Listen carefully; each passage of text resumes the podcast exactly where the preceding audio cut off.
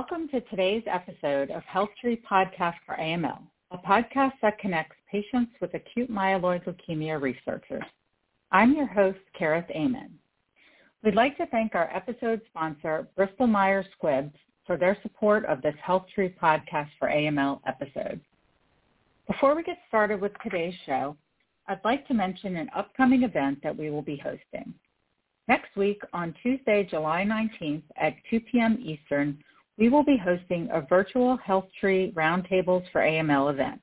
We have invited two A M L experts to join us, Doctor Uma Barate from the James Comprehensive Cancer Center at Ohio State University and Doctor Naval Daver from M D Anderson Cancer Center.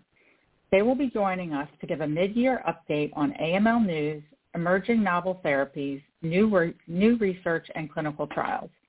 I hope you all will join us for what will be a very informative discussion with plenty of time to ask the doctors questions. You can register for all of our events by visiting our website, healthtree.org slash AML slash community slash event. As a reminder for today's show, if you have joined us online and would like to be able to ask Doctor Shallis a question during our Q and A period at the end, you will need to call in via telephone to five one five, six zero two, nine seven two eight and press one on your keypad when you are ready to ask your question. And now on to our show today. The T P fifty-three mutation in A M L is considered to be a high-risk mutation and occurs in approximately five to ten percent of patients. This genetic mutation has been difficult to treat, often being chemo-resistant with a poor prognosis. However, there is a lot of research happening in this area with a number of clinical trials and drugs in development. We hope that the continued focus and research holds promise for this very difficult mutation in order to improve outcomes for these patients. Doctor Rory Shallis from the Yale Cancer Center in New Haven, Connecticut, is here with us today to help us learn more about the T P fifty-three mutation in A M L, the current treatment options available, and which clinical trials to consider as part of your care. We are so happy to have you here with us today, Doctor Shallis, and thank you so much for taking the time out of your busy schedule to join us and discuss the T P fifty-three mutation. Before we get started, I'd love to provide an introduction for you. Doctor Shallis is an assistant professor of medicine and hematology at Yale University School of Medicine. Doctor Shallis is focused on the care and research of patients with myeloid malignancies, particularly acute myeloid leukemia and myelodysplastic syndrome. He currently serves as either principal investigator or sub-investigator in over a dozen clinical trials, with the majority aimed at, the can- at improving the outcomes of patients with A M L and M D S.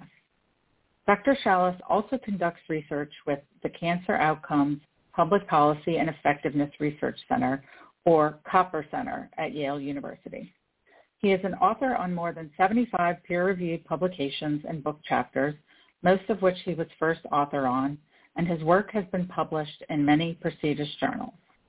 Welcome to the show, Doctor Shallis. Thanks for the invitation and uh, that, that very uh, lofty introduction. It's a pleasure. Thank you.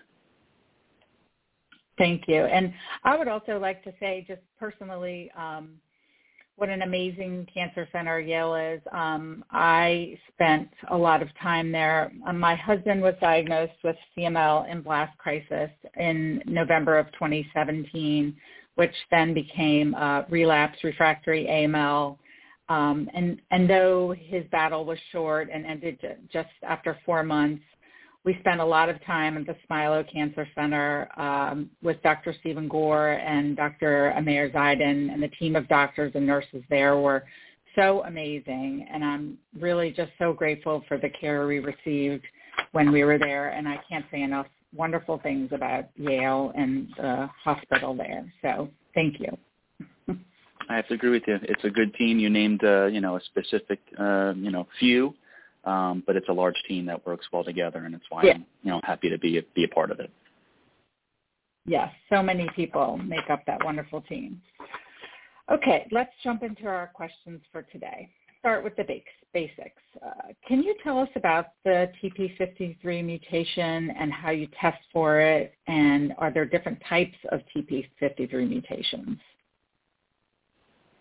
Sure, uh, good question. Uh, I like the basics, you know, set up a foundation for why it's why we're talking about it, why it's important. Um, T P fifty-three is uh, generally what we call a uh, tumor suppressor gene, uh, critical one at that, and it's located on, on a particular area of chromosome seventeen. You know, we have several, um, and this is a gene which, like many genes, encodes in all genes encodes a protein, um, which is the P fifty-three protein, and this is the actual, you know, it's doing the dirty work. This is basically uh, a protein which responds to a number of, uh, of stressors or insults that the cells receive. Um, this is things like D N A damage, and uh, not to get into the weeds about the specifics, but it, it's essentially for response, uh, responsible for kind of coordinating a lot of that, that repair.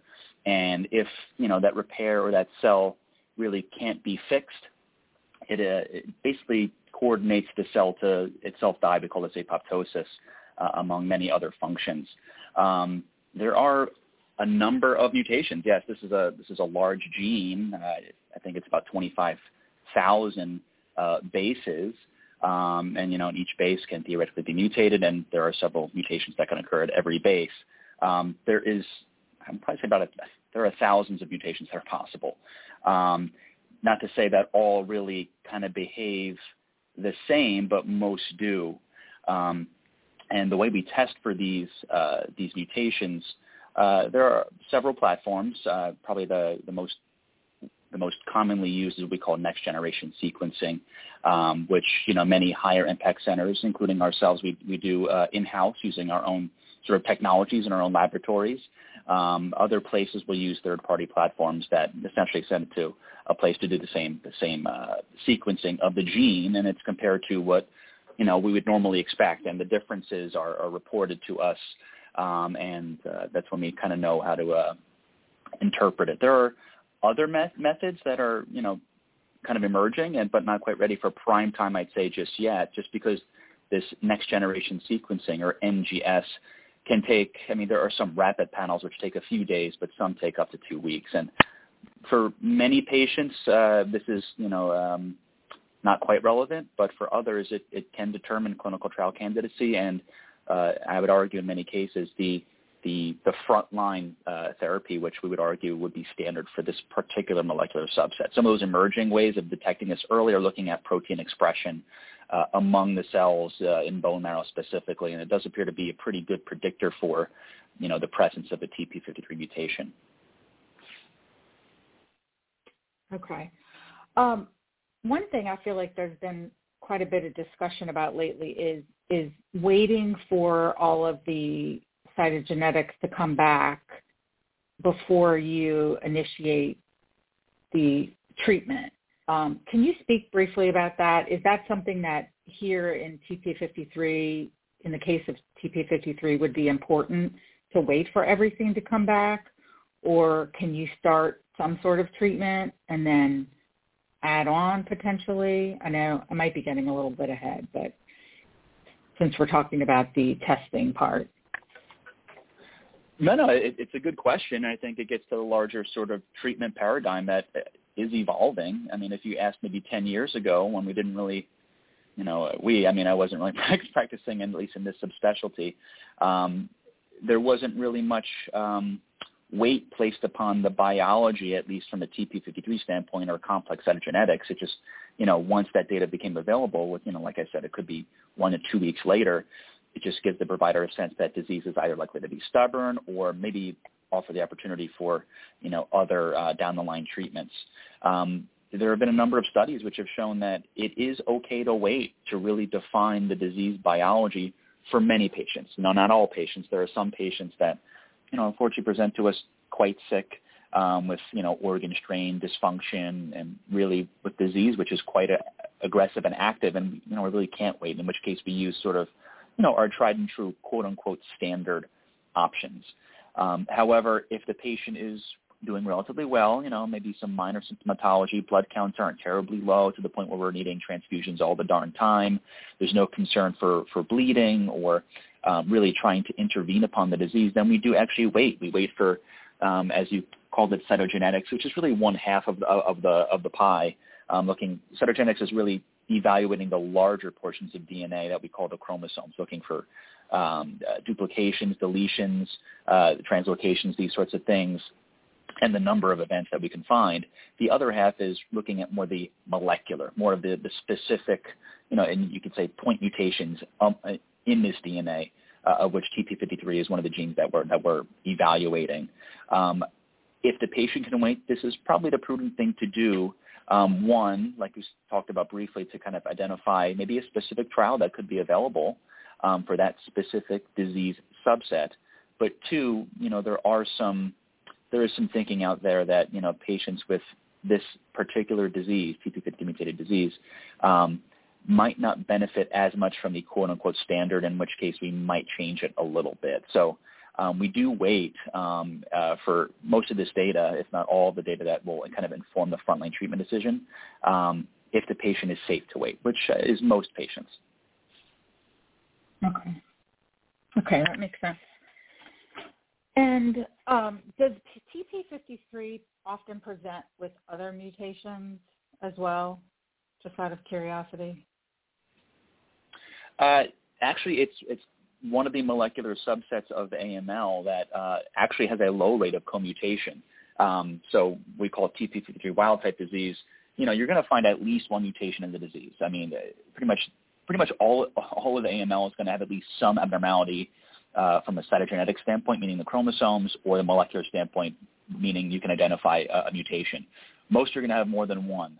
Um, T P fifty-three is, is kind of the exception from a mutation standpoint. It does associate with a, a, a significant proportion of what we call complex cytogenetics or complex karyotype, um, including other kind of subtypes among the cytogenetic, uh, you know, um, aspect. But from a mutation standpoint, uh, not so much. In fact, if you're looking at, you know, some of the the classical A M L-associated uh, mutations like I D H one, I D H two, F L T three, you're talking in the order of single-digit percent. So it's actually not a heavily, quote-unquote, co-mutated uh, molecular subset.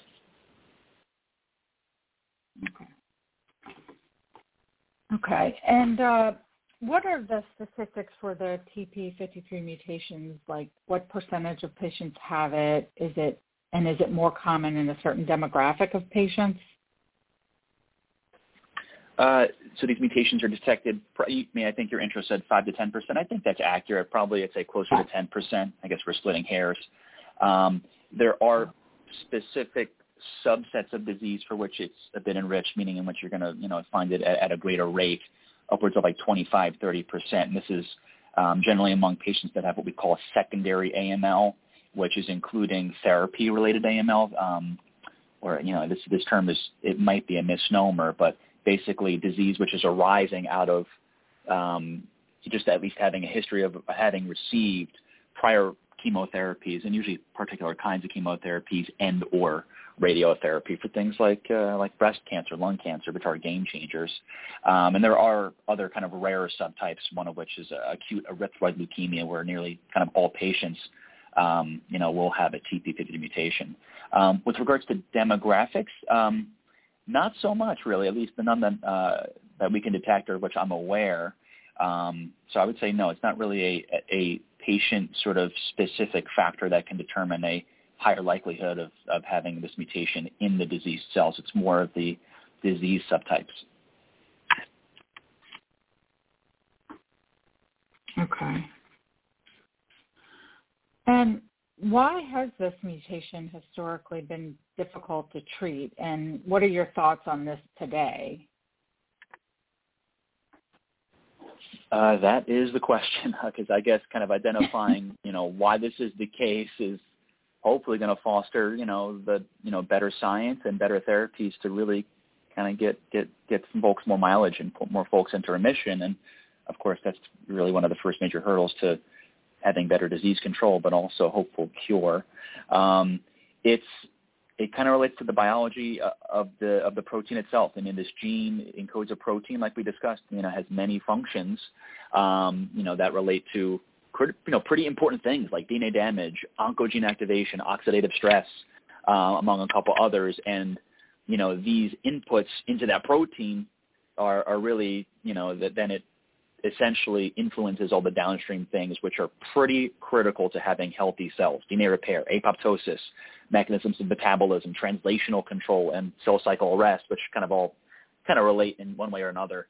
Um, and, you know, when this is dysfunctional, um, you know, most of these mutations, uh, and this kind of, this might be a decent segue into at least why some of the, you know, the, the novel therapies that are emerging might not really be perfectly, quote unquote, targeted.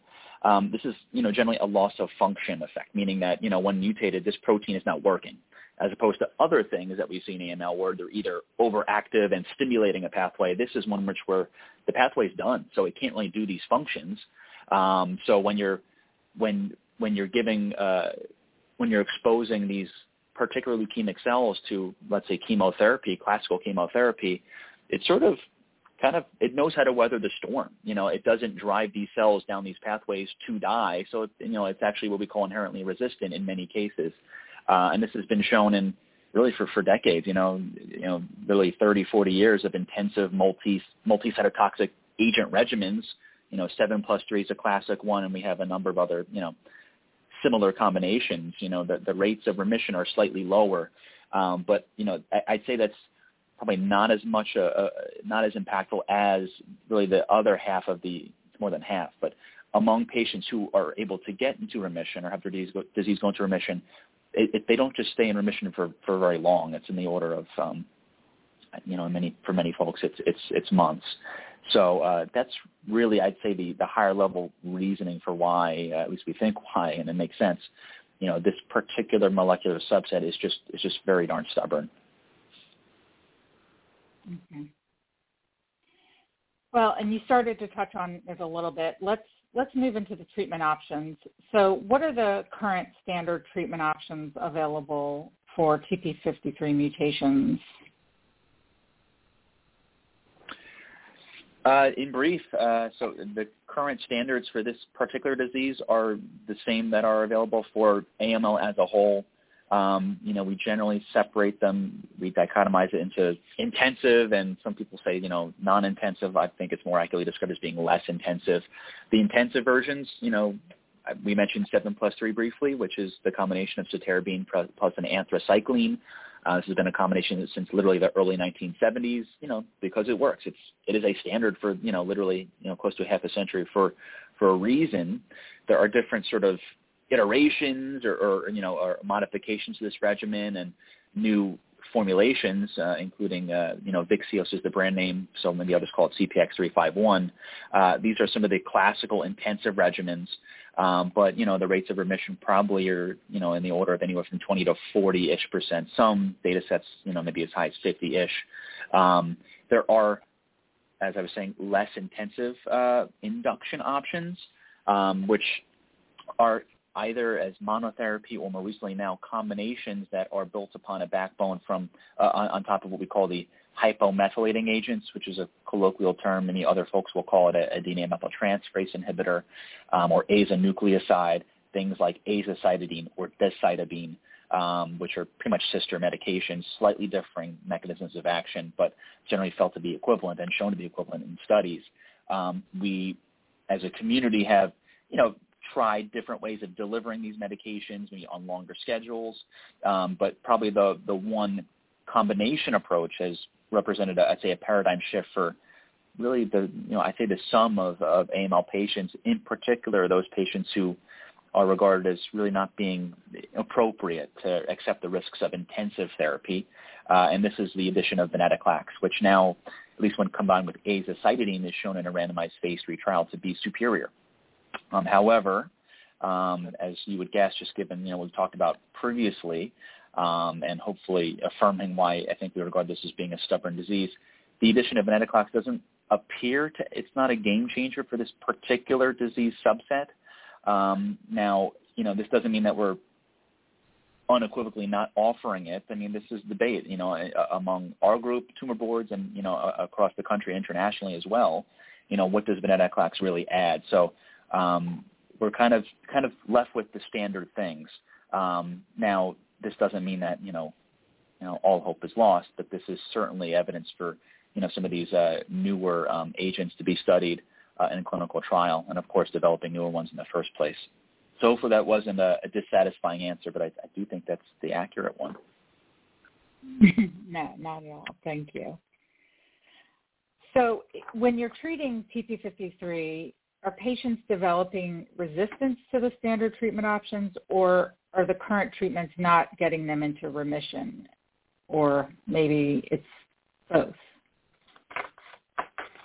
It's probably both. Uh, we do know that, you know, just again, kind of hearkening back to, you know, why this is, you know, a stubborn disease, which is really related to the fact that P fifty-three protein is important, and when it's not working, the cells just, they can't die, you know, and these are preferentially, the, you know, not preferentially, these are, uh, these are the proportion of, you know, these are the tumor cells specifically. Um, so I, I would say that there's inherent resistance, um, inherent resistance. Now, perhaps there are other sort of acquired mechanisms of resistance that um, that develop throughout the course of treatment uh, among this kind of molecular subset, but it's, I, I'd say that the substantial proportion is really the disease that is just inherently out of the gate, um, kind of resistant. Even though it's somewhat sensitive to, to treatment, it's, you know, the longer you expose a patient to treatment, you're essentially going to select out for the cells which have this mutation um, and have this dysfunctional protein. Um, and uh, eventually this becomes the dominant sort of clone within the bone marrow and or blood. And, you know, that's when we kind of, it, you know, heralds the disease either becoming, you know, uh, progressive or relapse among patients who who are fortunate enough to go into at least some form of remission. So it's more inherent resistance, unfortunately. Okay. Okay. And are these patients uh, always recommended for a stem cell or bone marrow transplant if they are deemed fit candidates? Oh, man, that's that's an important question, uh, one that I think uh, probably yeah, stirs up as much debate as, well, what is the appropriate frontline strategy? Um, now, patients that have, as, as as a whole, patients that have poor or adverse risk A M L are generally recommended to be considered for uh, transplant. And we're talking about an allogeneic hematopoietic stem cell transplant as part of their consolidation strategy. Um, this, you know, consolidation is the phase of this, uh, treatment which Um, comes after induction, after a remission, you know, has hopefully been induced. Consolidation is really building upon the, that remission, mostly because, and unfortunately it took about, you know, thirty-five, forty years of, of time and, and patience to, to realize that you can't stop an induction. Um, and you know, the, the, this, the subset of disease, you know, about which we're talking is the one which, as we talked about briefly, is the one which even among patients that are in remission, they're not likely to stay in there for very long. So maybe if you're going to use, you know, a pretty good consolidative modality or strategy like this transplant, uh, you should use it as soon as you can. Um, you know, the rub is that, you know, a lot of patients are not reasonable candidates, you know, either because they're not, you know, uh, able to accept the risks of the intensive therapy. Uh, two, they either don't achieve remission, or, or two B, don't stay in remission long enough to actually get the transplant planned. And three, unfortunately, you know, there are some patients, I have a handful of patients that, you know, have achieved those two things we talked about, but they don't have the third, and that's having a, a suitable donor available, um, which can be improved at the moment. That is, that is a deficit um, for many patients. Um, now, in talking about this specific molecular subset, yes, this is an adverse, unequivocal adverse risk disease subset. So you, you generally think that, fine, you know, this is, let's go with transplant. This is, you know, the one molecular subset of a disease where there is debate about whether, does it really provide benefit? This disease is pretty darn stubborn. So, you know, are we really moving the needle? Um, you know, having patients go through, you know, a non-trivial procedure that does carry morbidity and, you know, an appreciable risk of mortality. And for some folks, it's not low. Um, putting them through this for, you know, uh, an unclear but probably not very high chance of really benefiting, uh, let alone being cured of the disease. Now, I'm not a nihilist about this. There are there are some, you know, providers out there which say, you know what, is it really worth it? Um, I, I'd probably take a guess that most of us in the community, uh, you know, as leukemia specialists, would still offer it and say that maybe it at least provides some benefit. And there have been some analyses, some of which, you know, we've been a part of, that um, this is difficult to really account for analytically from a methodologic standpoint, because there are a lot of biases and things for which you have to really, you know, be mindful of when looking at a comparison. Um, but there does appear to be, at least among those patients who can get the transplant, um, you know, a, a benefit. So I would say, yes, they should be strongly considered. Um, and two, if it's possible or feasible, um, it is generally recommended. There are some, uh, there is some nuance to that, you know, and if you want to talk about it, we can say, you know, briefly that, you know, there are some, there is some thinking or some data out there to suggest that the, the, the depth of remission might inform whether or not transplant is worth it or a patient's likely to benefit. Depth of remission mostly being defined, this is kind of in an exploratory research sense at the moment, uh, being defined as, well, can you detect the mutation anymore? You know, for the patient who is in remission and you're using the same techniques that detected it out the, out of the gate, can, if it has it quote unquote disappeared, even though you're probably, you know, it hasn't disappeared, it's just kind of, kind of, uh, kind of dipped below the level of detection. You know, the, the iceberg is still there, but it's at least below the surface a little bit. Those patients that are getting a good response might be the ones who are more likely, more likely to benefit from transplant. So that was a lengthy answer, but um, there was a lot to unpack there. Sorry. No, that's okay. So would that be with uh, M R D testing or minimal residual disease testing after Correct. M R D induction? Testing. Uh, the time point at which we test is, is still debated, as is whether or not this is this is a, a real thing. I mean, there are limited analyses which show that, you know, we're talking maybe a dozen or a couple dozen patients in some analyses, which, oh, these are the folks that tend to do better. They Their disease, you know, we can no longer detect the mutation based on, you know, kind of the classical platforms, which do have a limit. You know, the general accepted limit is, you know, anywhere from three to five percent. So meaning, you know, out of a hundred leukemia cells, um, you know, if if uh, uh, if the mutation is actually in two of them, you might not detect it. So even though it's still there, so there is some limitation in really saying that that is, you know, how providers should really be using it. But uh, to answer your question, uh, yes, uh, M R D testing by way of N G S, or next-generation sequencing. And given understanding that there are risks associated with transplant as well, uh, what are the typical responses to the transplant? And are there therapies that are being looked at to help a patient either before or after a stem cell transplant? Good question, and I have to be honest, you asked a direct one, so I'll give you a direct answer. Uh, if you're looking at some of the largest data sets, you know, uh, that have kind of described the outcomes of patients who are fortunate to, who are fortunate enough to get to some form of, of response or remission, fortunate enough to get to transplant, um, there's still some nuance as to, well, what kind of transplant and, you know, what kind of donor, et cetera. Um, it's uh, the rates of cure are low. Um, I, I will tell you, it's probably no higher than twenty percent, and that might be an ambitious, an ambitious sort of uh, estimate. It's um, in some cases it, it's it's much lower. Um, other groups have shown that it might be better in some circumstances, like we talked about some of the pre-transplant sort of metrics. Um, now. Uh, This is not to say that, you know, that's, that doesn't apply to everybody. Um, there are some patients who surprise us um, in a in a favorable way, in a favorable way, and others um, in, in the opposite direction. Um, so yeah. That's what I'd probably tell you is the, is the estimate that I would offer. Um, would you mind repeating the second question? I forgot.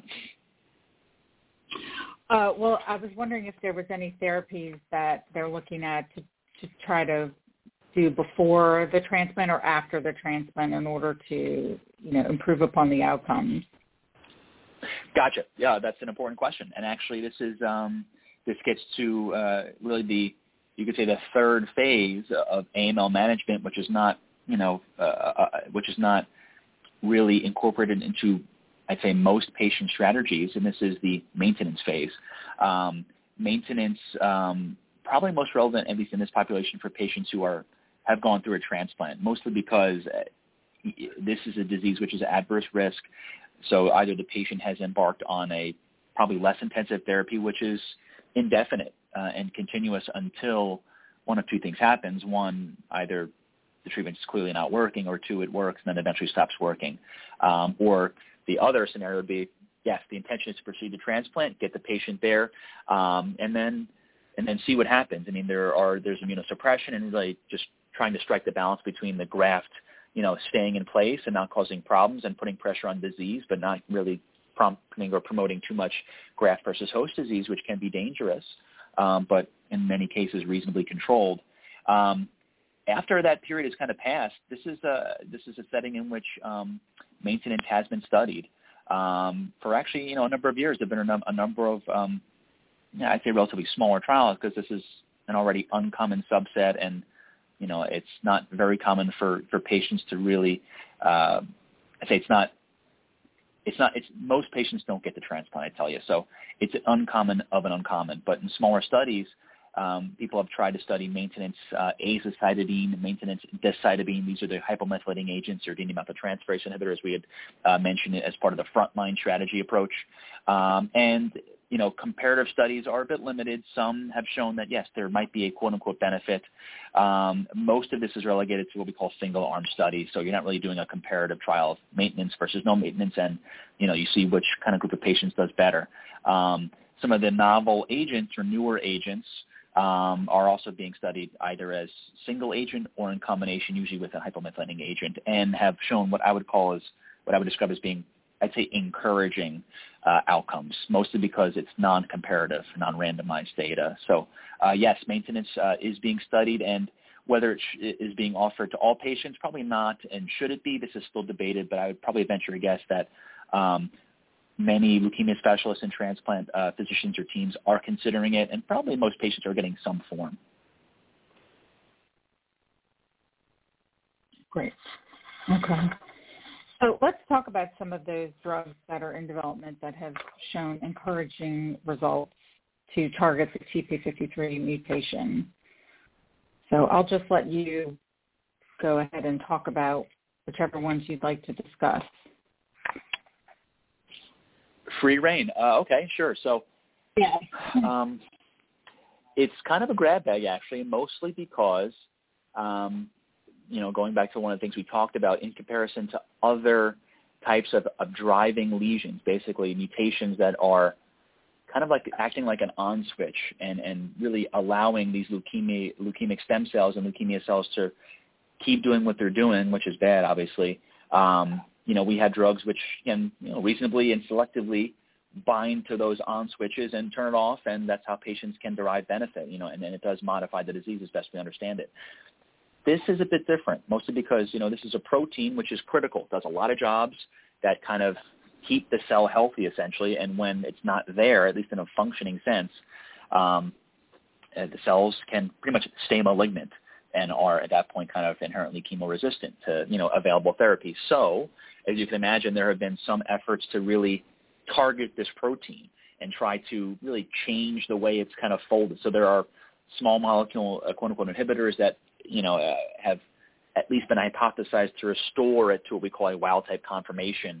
Um, and, you know, there have been a number of uh, of products. Probably the one which got, uh, I'd say, most press over the last few years is one which was previously known as A P R two forty-six. Now it's known as Eprenetapopt.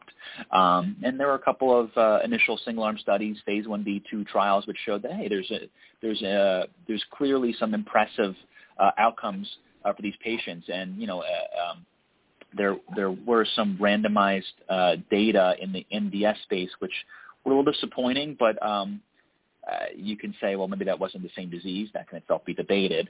Um, and maybe there were some reasons as to why those patients weren't doing as well, you know, as compared to these kind of the standard uh, uh, um, comparator arm treated patients.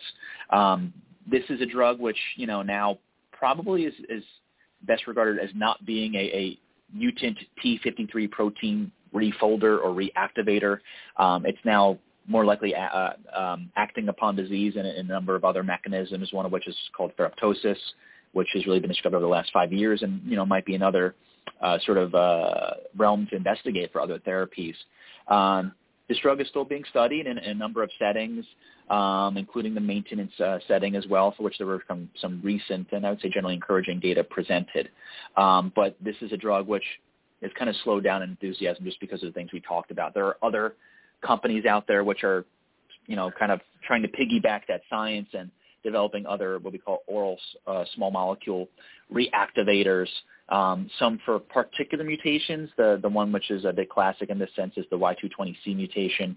Um, not a lot of these uh, are present in A M L, but um, maybe this will be kind of moved into the A M L space quite soon. Uh, I'd say from a excitement standpoint, most of what um, has kind of garnered our attention as a community uh, are those therapies which are really leveraging the immune system, um, which, you know, is, if you think about it, that's what transplant's really doing. It's, you know, transplant is thought to really exert its benefit for most patients via um, a graft versus leukemia effect, which is essentially, um, you know, these are adoptively transferred donor T cells, which are, you know, a good deal of the immune system.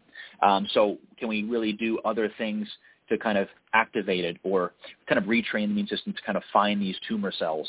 One of the more, I'd say, exciting uh, uh, things that, um, at least from the T P fifty-three A M L, A M L space, uh, are those agents which influence uh, this, what we know, what's known as the C D forty-seven or SERP-alpha axis.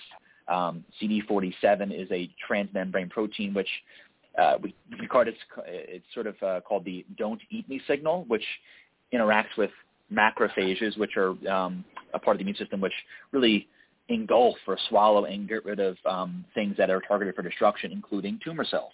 Um, C D forty-seven, it's it's found to be expressed on normal cells, but it's overexpressed, um, and that's why it's a better target um, on malignant cells from a number of tumor types, including A M L. Um, so there are a number of products out there that are being studied. The one which is probably furthest along is one known as Magrolimab, which is a humanized uh, anti-C D forty-seven uh, I G G four monoclonal antibody, um, promising uh, uh, efficacy data um, in single-arm studies to date. In fact, you know, the some of the initial data cuts on, on, on the single-arm studies showed that the median overall survival of treated patients was basically around a year, which is, you know, sorry to say, about double what we expect with kind of the standard stuff at the moment. Uh, but this, you know, was a relatively smaller study, single arm, and like many of those studies, has to kind of be replicated um, and I'd say confirmed in a, in a randomized trial. Um, and fortunately, there are randomized trials going on.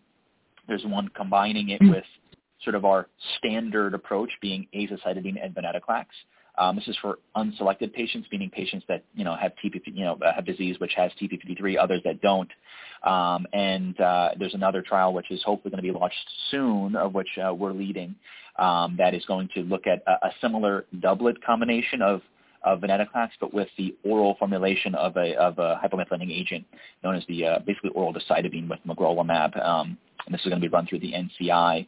Uh, study, which I will hopefully be leading uh, uh, nationally, maybe internationally as well. So um, those are probably um, some of the two that which I say got the most press. There are other anti-C D forty-seven agents out there.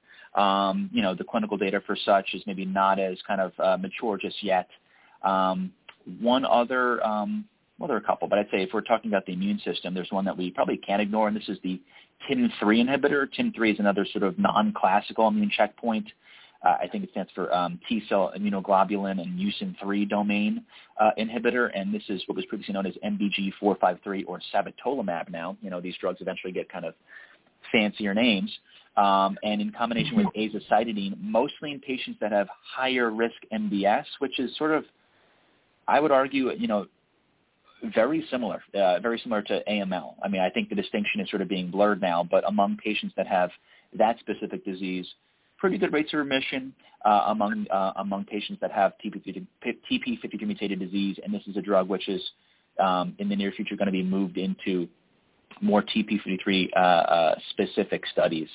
Um, other drugs like, you know, there are anti-C D one twenty-three bispecific antibodies um, that have, you know, shown some promise, but um, this is another class of medications which is still kind of being flushed out with regards to uh, toxicity, administration schedule, which is a big one. Uh, and I would say inconvenience for many patients. Um, so I would say compared to, let's say, five years ago, um, a lot more movement and a lot more reason to be optimistic that, uh, as I have recurrently said, the needle might be moved for patients afflicted with this, um, you know, arguably very stubborn and terrible disease. Mm-hmm. So are there are there still currently uh, trials going on for Eprenetapopt right now that that patients can join, or is that kind of not, are those kind of cooled off now? Uh, there are trials that are still ongoing. Uh, I, I don't foresee any new trials that will be launched, but uh, I'll, I'll defer that to, to the, the company that, that makes the product.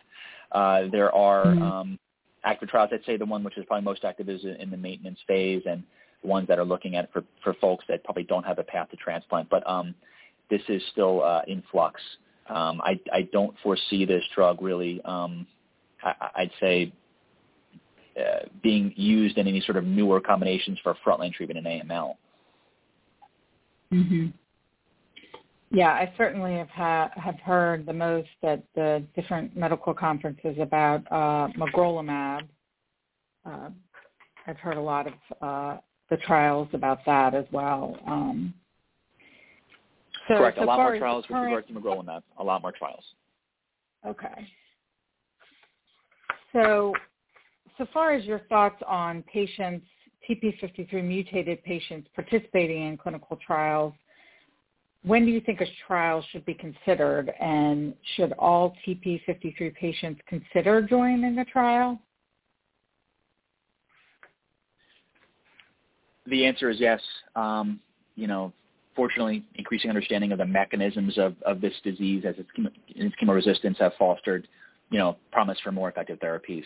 Um, but that combined with, hey, we have no, the standard of care for this for this disease is is, is, is argued, and we don't really know, and I think hopefully you'd agree by now after, you know, this last uh, bit of discussion that they are insufficient. So I would say the standard of care would be a clinical trial, um, frontline to, you know, throughout the patient journey, but certainly starts with the frontline treatment, right, to get it into remission. So clinical trial, I'd say, is the standard of care. Mm-hmm.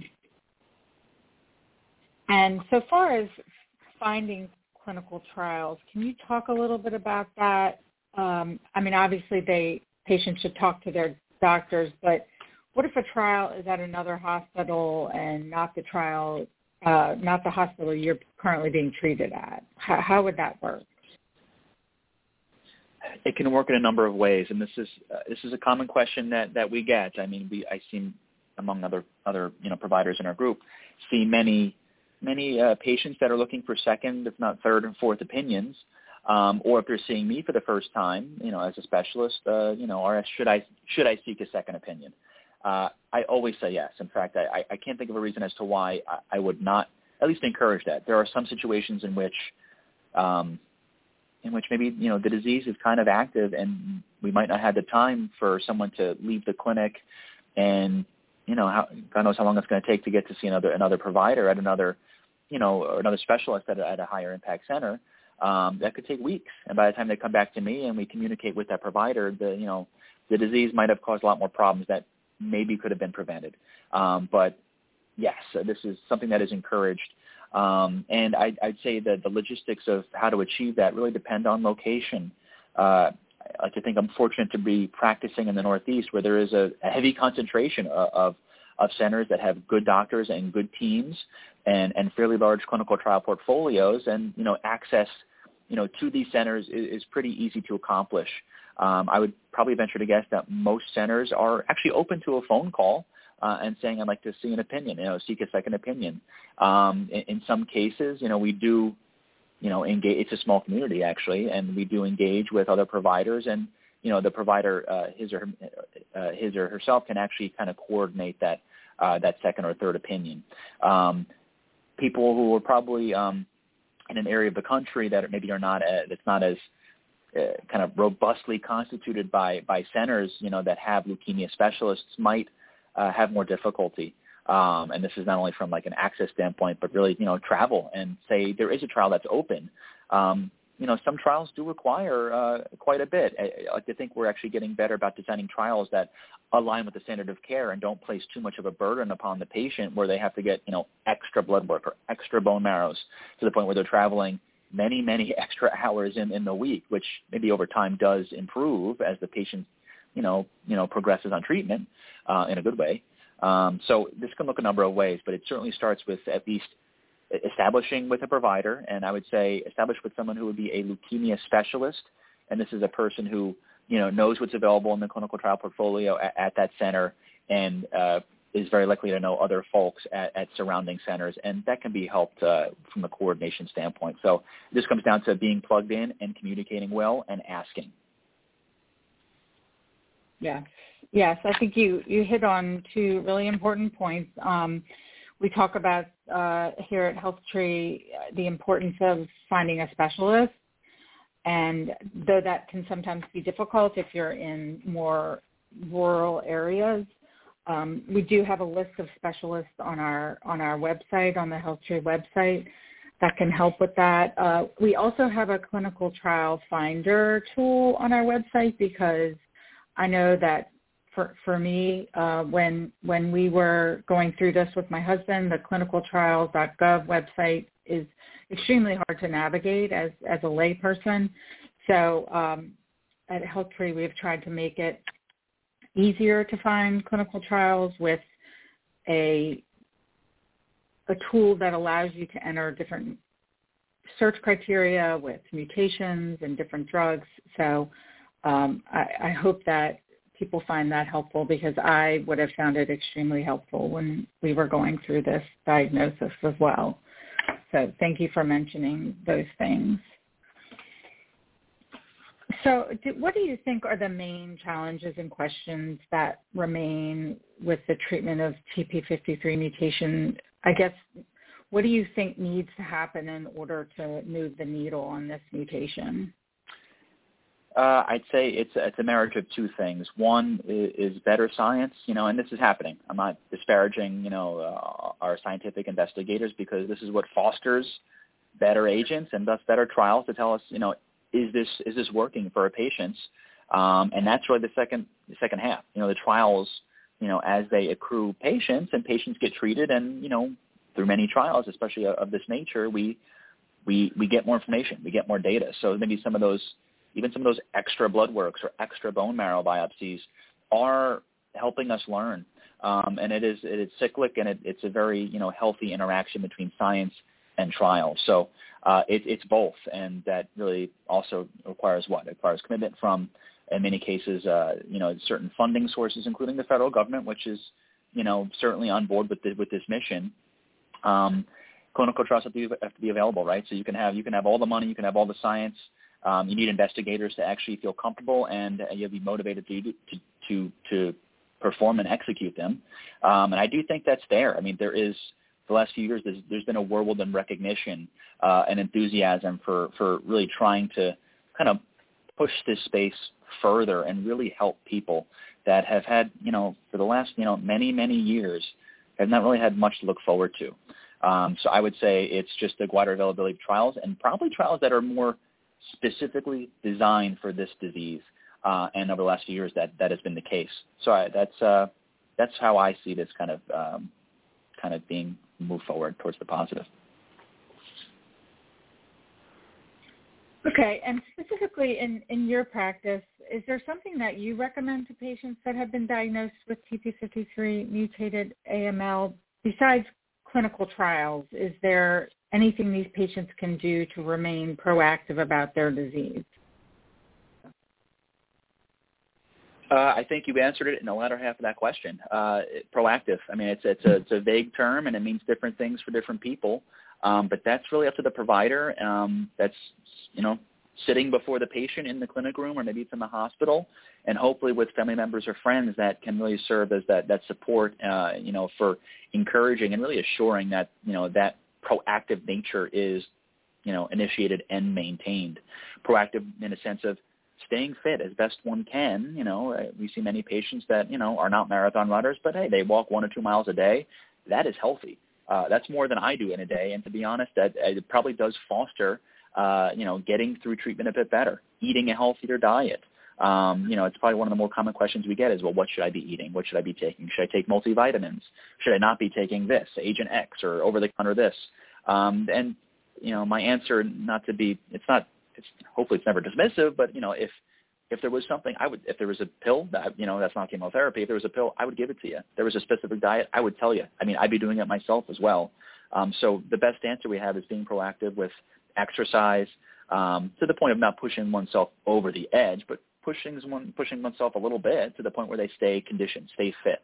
So if there was, you know, God forbid, some sort of, you know, uh, you know, adverse, uh, you know, some side effect from treatment, like an infection, Um, you know, patients are more likely to have that cardiopulmonary and organ function reserve uh, to kind of get through it maybe a bit easier.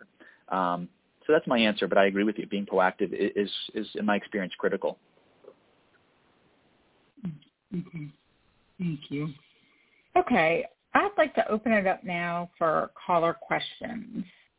If you have questions about anything Doctor Shallis discussed today, you can call into five one five, six zero two, nine seven two eight. And once you're on the call and ready to ask your question, press one on your keypad. I'll just give it a second here. Okay, it looks like we have a caller that ends with one zero three four. I will unmute you and you can ask your question. Go ahead, caller. Hi, Doctor Shallis. Thanks. Yeah, thank you so much for doing this show today. It's very helpful. So I'm, I have a question, or several questions actually. So when do patients mostly develop this mutation? Is it from the get-go? I know you mentioned it in all different, you know, relapse patients and newly diagnosed patients, but, but when is it mostly developed? Just over time? And then are any, did any therapies cause this mutation? Uh, thanks. I didn't catch your name, but thanks thanks for the question or questions. Um, so I would say, you know, it depends on how you define develop. Um, I'm trying to be evasive, but it's more likely than not, I would say, that this mutation is probably kind of buried in disease um, and doesn't really become acquired. I mean, it, there there are some diseases in which, you know, it is acquired down the road with using, you know, advanced techniques, but probably in most cases, um, if it's not detected at the outset, depending on, you know, the biology of the disease, it probably rears its head uh, later as, you know, the disease is proving that it's not quite um, chemosensitive. Um, so it's a mix of both, as we talked about earlier, um, and uh, I don't know if it really influences uh, outcomes either way. It probably doesn't change our management, but certainly if it's not detected, you know, at, at the outset using conventional techniques, that of course will change things. Um, with regards to things which are more likely to be associated with uh, T P fifty-three mutated disease, uh, yeah, uh, yes, the answer is yes. There are uh, specific exposures, I think is what you asked that, uh, about, that uh, I'm more likely to associate with this, and this is really related to, uh, I'd say, therapy-related disease. Um, therapy, um, and I'm talking about therapy, I'm really meaning prior chemotherapy exposure, which I'm not, uh, I'm not saying was the wrong decision, of course. Patients that receive radiotherapies, chemotherapies, hopefully have had an honest conversation with their provider for whatever tumor was being treated, um, that there isn't a, pre- a nominal but appreciable risk of developing these types of diseases like M D S and A M L. Um, so radiotherapy and certain chemotherapies are more likely to um, be associated uh, with um, this specific subtype of disease um, when compared with kind of, you know, um, among uh, A M L patients as a whole. Um, beyond that, it's, you know, kind of uh, lesser data, but there are some non-therapeutic exposures as well, like accidental, or you could even say weaponized radiation. You know, we learned this from, uh, you know, unfortunately, years of study from uh, individuals who were exposed to the atomic, uh, you know, blasts uh, in Japan in the nineteen forties. Um, and there are other exposures which are probably still kind of being teased out, and I probably wouldn't say, you know, something like smoking, for instance, I probably wouldn't say strongly that that is uh, you know, definitively enriched for T P fifty-three mutated disease. Um, but that is an excellent question, and it's a common question we get in the clinic as well. Yeah, thank you so much. Okay, one more question, if you don't mind, because I know a book was written about T P fifty-three. Like, this is a big cross-cancer kind of mutation. So I'm just wondering if any other findings have been helpful um, in other cancers that are helpful to you in A M L. Uh, I think you're right with, was it Genome, right? Genome was written twenty years ago, um, and you're right. No, this is, there was a there was an actual no? T P fifty-three book written. Like, it was a popular book. It was, yeah, I'll have to look it up, but I can't remember the name. Me too. Um, yeah, I mean, we actually didn't discuss. I mean, it's it's worthwhile to note that, you know, this mutation is the most recurrently identified across all tumor types. It's about thirty percent of all tumors. Um, A M L is a bit less, like ten percent, like we mentioned, but. Um, This is a mutation which has, you know, um, been the subject of a lot of attention and the target of, of, of much study. Um, with regards to A M L as a whole, um, you know, other tumor types that are kind of fostering, uh, you know, maybe a better understanding of, uh, of A M L biology and how to address it, um, I'd say it's limited. Um, most of what we're learning might actually apply to other kinds of leukemias, like you know, lymphoblastic leukemia as well, um, looking at M L L or K M T two A rearranged disease, which can affect both A M L and A L L. Um, but solid tumor to the A M L uh, space, uh, at least translating the science, um, not a whole lot, I would say, of which I'm aware, um, other than maybe some of the molecule, the small molecule inhibitors that are hopefully um, going to be entering the A M L space in study that are thought to kind of refold and reactivate it. I mentioned one earlier, um, similar to uh, A P R two forty-six or Eprenetapopt. Um, so that's uh, hopefully wasn't a, a terrible answer, but I'm definitely look forward to the things to come. No, that's a great answer, and I appreciate it. And that book name is called P fifty-three, The Gene That Cracks the Cancer Code. That's what I was thinking of. Anyway, thank you thank so you. much. We, I so appreciate your um, time in doing this show today. Thank you. Okay, we have uh, hopefully have uh, time for a couple more um, caller questions. I have a call from seven six zero eight. I will unmute you, and you can ask your question now, seven six zero eight. Hi, this is Diane, Long Island, New York. I have two questions. I'm a A M L R and R post-transplant T P fifty-three. Um, the first question, as I did research, was that they're looked at avorvastatin, so looking at statins at Kansas University since twenty eighteen, and I wondered if you've known of any success with the, uh, using statins for T P fifty-three A M L. Hi, Diane. Uh, yes, I, I'm aware of the data Uh, of which you're speaking, and uh, I, I probably tell you that that is probably not really close to being ready for prime time, and certainly should not influence any decisions to, you know, out of the gate take, you know, a form of statin. Um, I think you had mentioned one. I, I'm aware of other data for atorvastatin. This is preclinical data and does not apply at the moment to patients with uh, this, this mutation in A M L. Um, statins, I mean, it's a great medication, and there are certainly, you know, reasons to take it, um, you know, to gain benefit. Um, but this is not one of them uh, at the moment. In fact, it might just predispose you to side effects that you don't have to accept. So the data is not good for statins or T P fifty-three A M L yet? Uh, keyword on yet. I wouldn't say the data is not good. I would say there's an absence of data. Okay. My second question has to do with, what about, did you look at Jane McClellan's Starving Cancer book, where she was a physician who used doxycycline, NSAIDs, and I V vitamin C to help her with her T P fifty-three A M L? Not aware of that book. Um, I certainly wouldn't advocate for starving yourself. I would actually advocate for eating a, a healthy and well-balanced diet, as we discussed previously, because that is probably what's going to, you know, put you or, you know, someone else in your in similar shoes, on, you know, on a better path to really getting through certain types of therapies. I think you could mention vitamin C, which is being studied um, in a number of spaces, and more recently in the M D S space, um, in a particular subtype of M D S, I would say, um, and for which we don't really have clinical data available just yet. So I, I really, again, similar to your first question, can't advocate uh, or really support, um, you know, any any additions from a, like a, you know, a, you know, an over-the-counter standpoint with regards to, you know, statins, which is not over the over the counter, but also vitamin C. Um, not aware of that book, but I will look into it. Yeah, how to, how to starve cancer, Jane McClellan. So, so I've been studying clinical trials a great deal because I've relapsed and and refractory, and I really like Magrolimab. So I think I'm going to be talking to you about your study at Yale. We could talk about that uh, okay. offline. That'd be great. I'm sorry. I think that's all the time we have for questions today. Um, and the caller with the oh nine one one, um, feel free to email me your question. It's Kerith, K E R I T H, at health tree dot org. And I will uh, refer your question to Doctor Shallis. Uh, that's all the time we have today. Doctor Shallis, thank you so much for joining us today. We're so grateful for your generosity with your time and your willingness to share thank your you. incredible expertise with us. We would love to have it you on the show. It was a privilege and an honor. Sometime. Thank you. And we wish you all the best in your clinical practice and your future research endeavors. thank you again so much. Really appreciate it. Thank you so much. Have a great day, everyone.